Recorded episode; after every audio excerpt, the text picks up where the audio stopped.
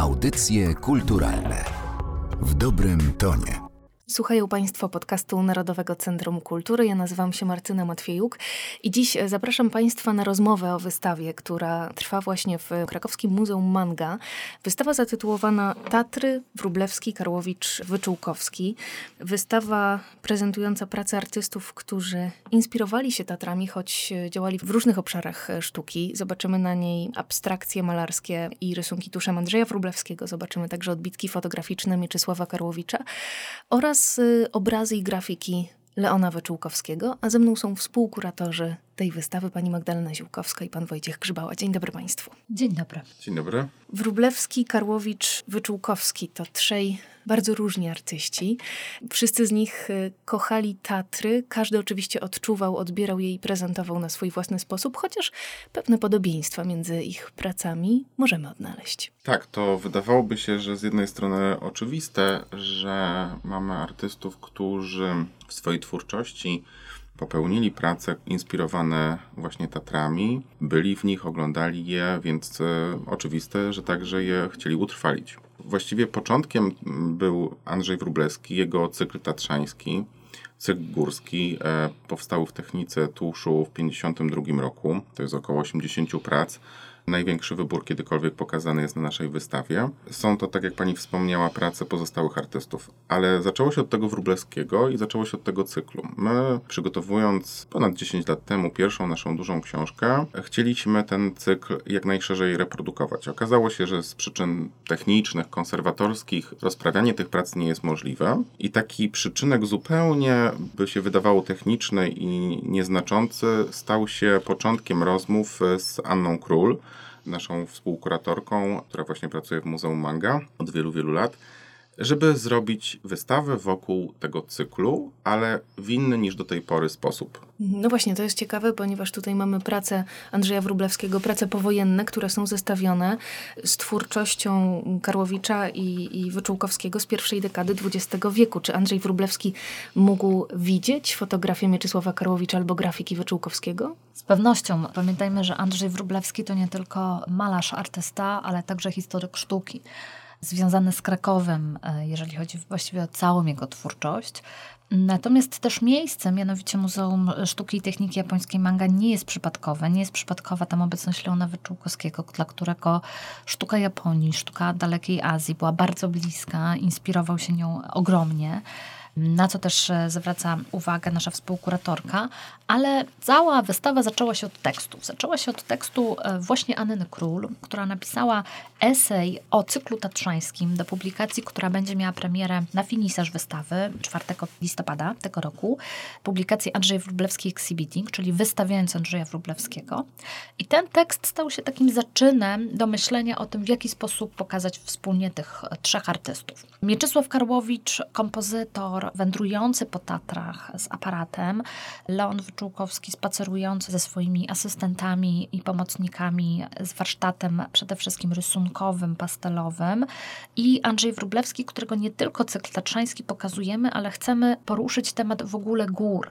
Dlatego, że góry, tak jak widzicie Państwo, chociażby towarzyszące materiały wizualne wystawie, jak i sam katalog, to temat znacznie wcześniejszy dla Wróblewskiego. To przede wszystkim abstrakcyjne krajobrazy i pejzaże, pejzaże, w których te góry się pojawiają w postaci takich żarzących trójkątów, figur geometrycznych składających się właśnie na pejzaż, krajobraz. Więc zaczęło się wszystko od tekstów, a skończyło się na dużej wystawie, która po raz pierwszy pokazuje te prace w takim dużym zbiorze. Czy wiemy, kiedy góry pojawiły się w życiu Andrzeja Wróblewskiego po raz pierwszy? Co zdradzają terminarzyki artysty, których fragmenty również prezentujecie Państwo w ramach wystawy? Próbowaliśmy odpowiedzieć sobie na pytanie, kiedy Wróblewski mógł pierwszy raz zobaczyć na żywo Tatry. No, odpowiedź na to pytanie o tyle jest trudna, że losy wojenne, repatriacja z Wilna do Krakowa przez Łódź spowodowała, że z tego bogatego, pełnego pamiątek, wspomnień, księgozbioru i różnych dzieł sztuki domu Wróbleskich w Wilnie. Do Krakowa matka artysty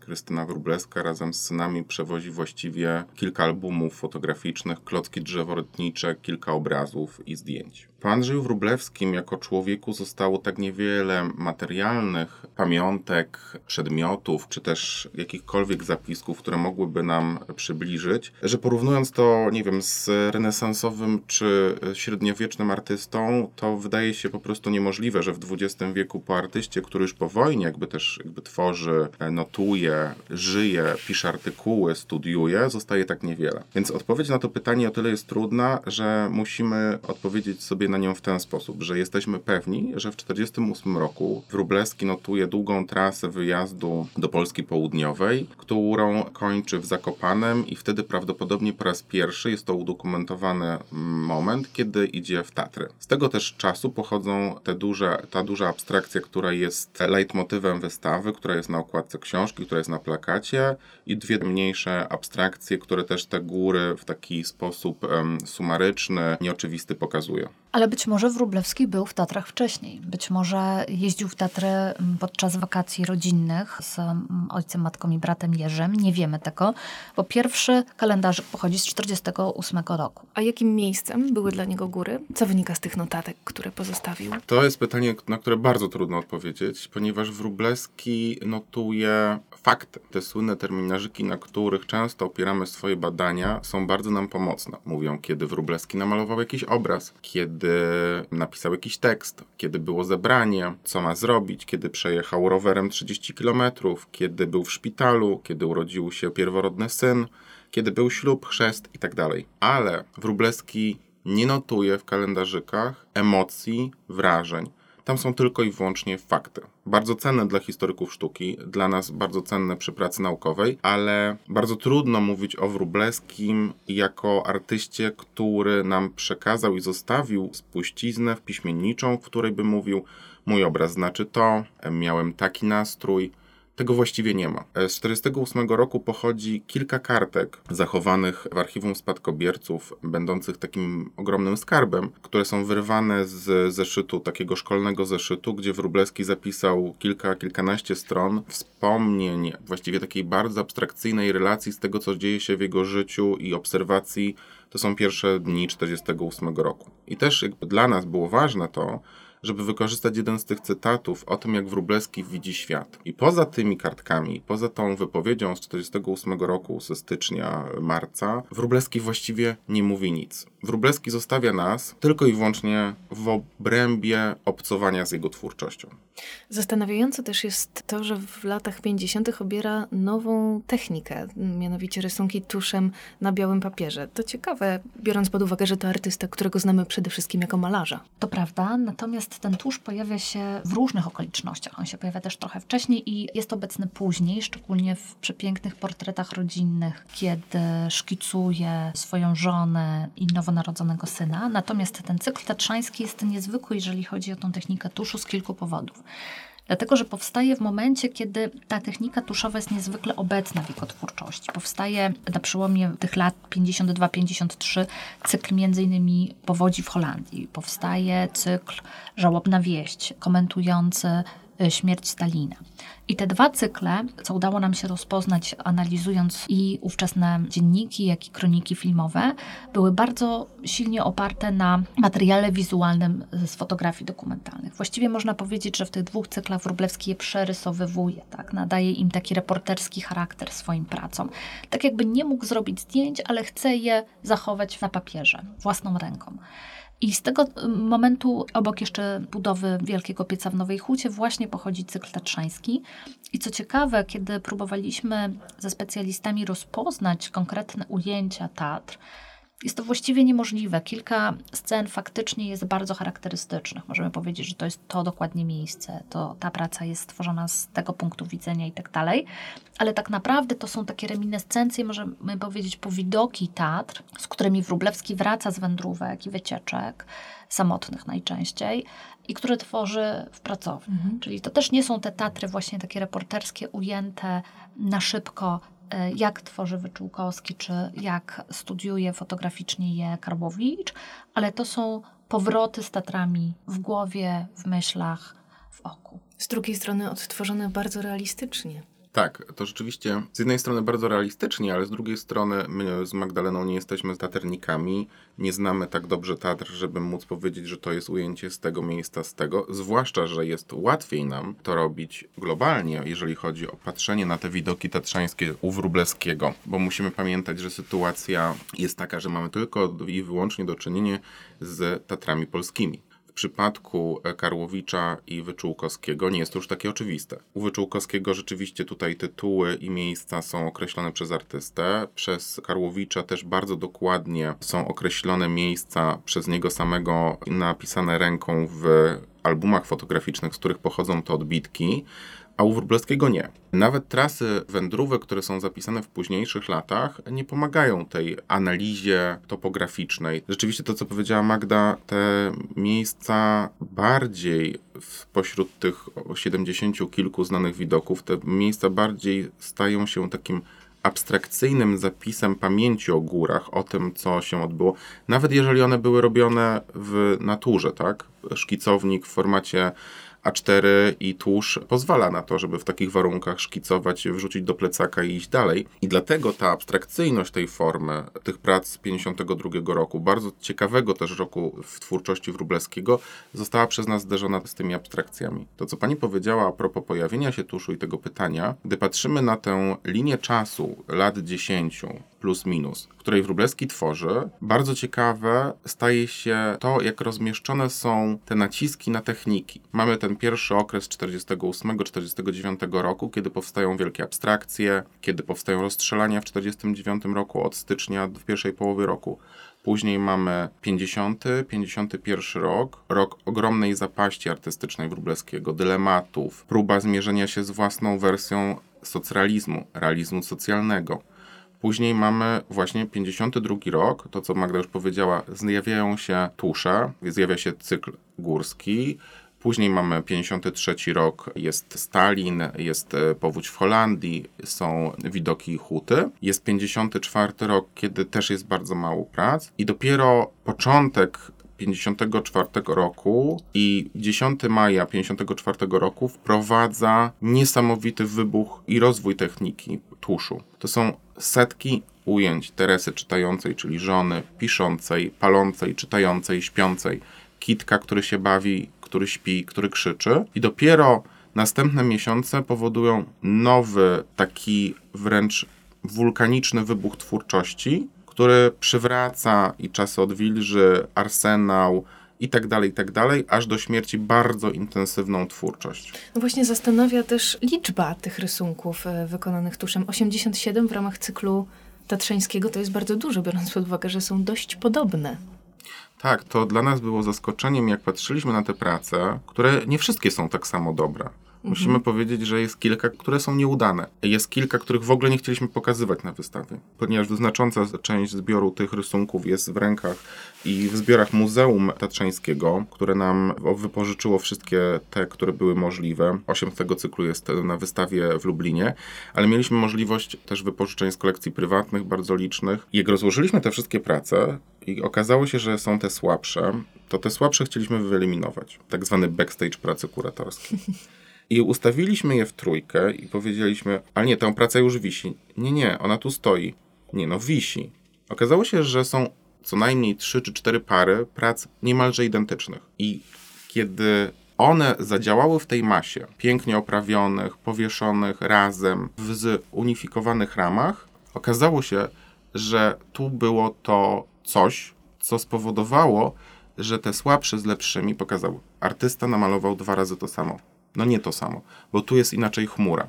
I ta masa spowodowała to, że mamy takie do czynienia na wystawie z szybkością, mhm. szybkością myślenia, tej bezbłędnej ręki, która kreśli kolejne kreski, kolejne plamy, których nie można poprawić w tej technice i wyrywamy i kolejną i rzucamy wprost na naszą ścianę na wystawie. To wrócę jeszcze na chwilę do abstrakcji i chciałabym zapytać też o symbolikę tego koloru, bo wiemy, że Andrzej Wróblewski malując postaci, z których uszło życie, wykorzystywał paletę błękitu w odcieniu niebieskiego.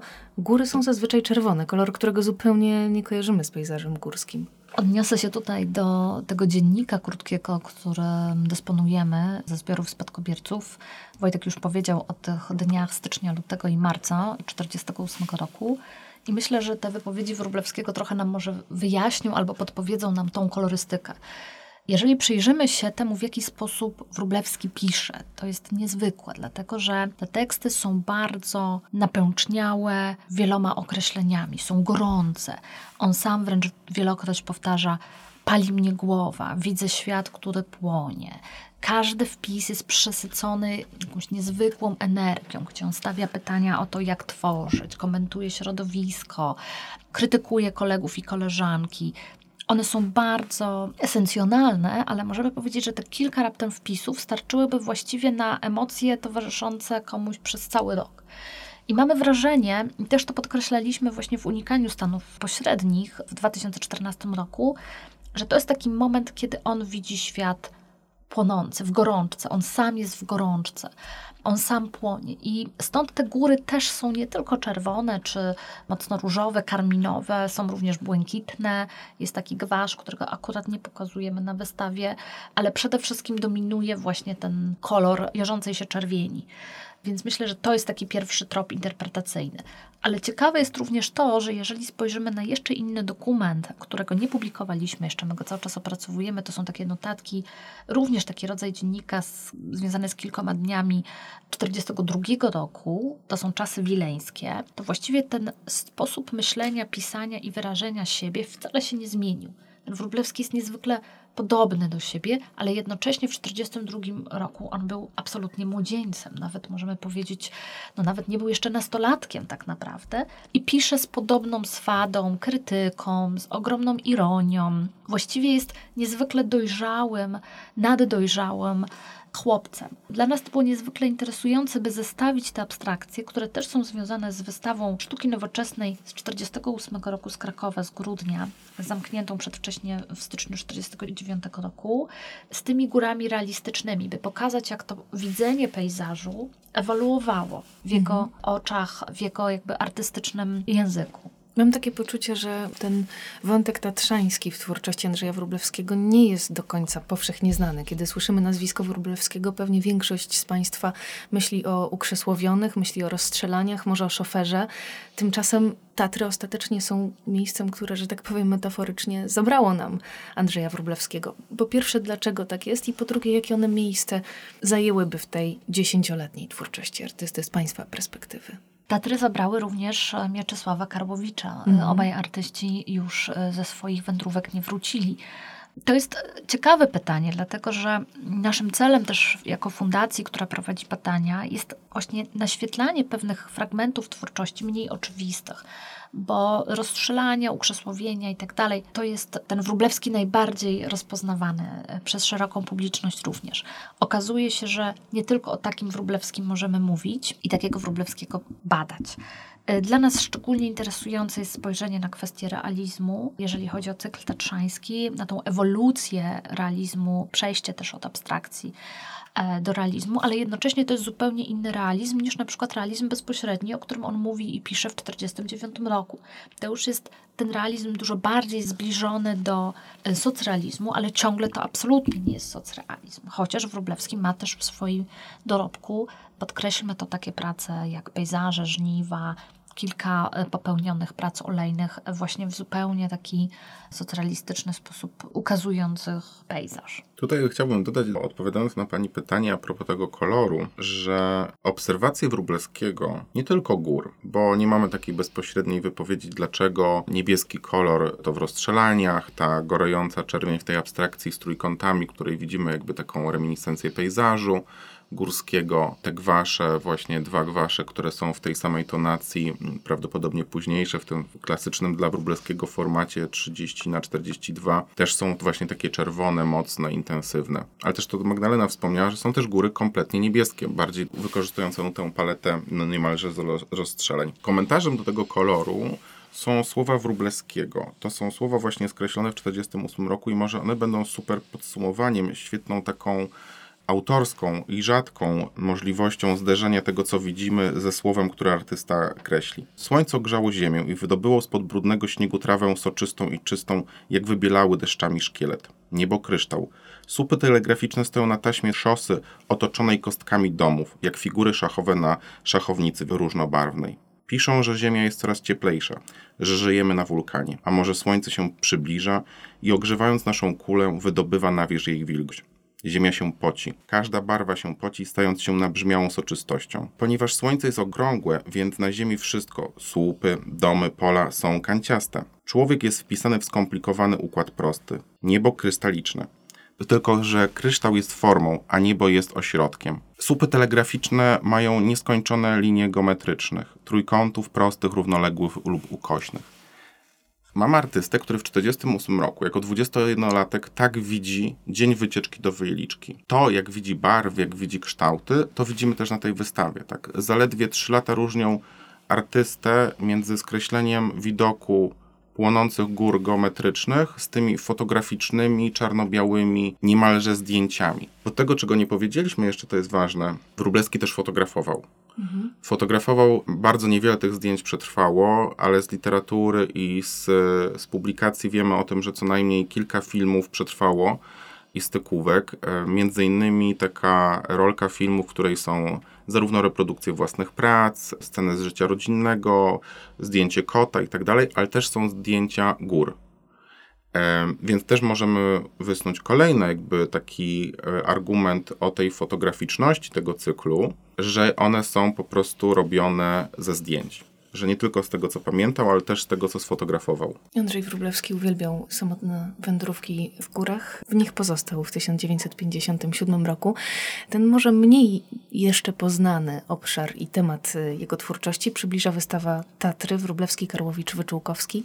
Zobaczą na niej Państwo pracę zarówno Andrzeja Wróblewskiego, y, jak i Mieczysława Karłowicza i Leona Wyczółkowskiego. Tę wystawę prezentuje Krakowskie Muzeum Manga do 5 listopada. Zapraszamy Państwa serdecznie do odwiedzenia ekspozycji, o której dziś opowiadali Magdalena Ziłkowska i Wojciech Grzbała. Bardzo Państwu dziękuję. Dziękujemy. Audycje kulturalne w dobrym tonie.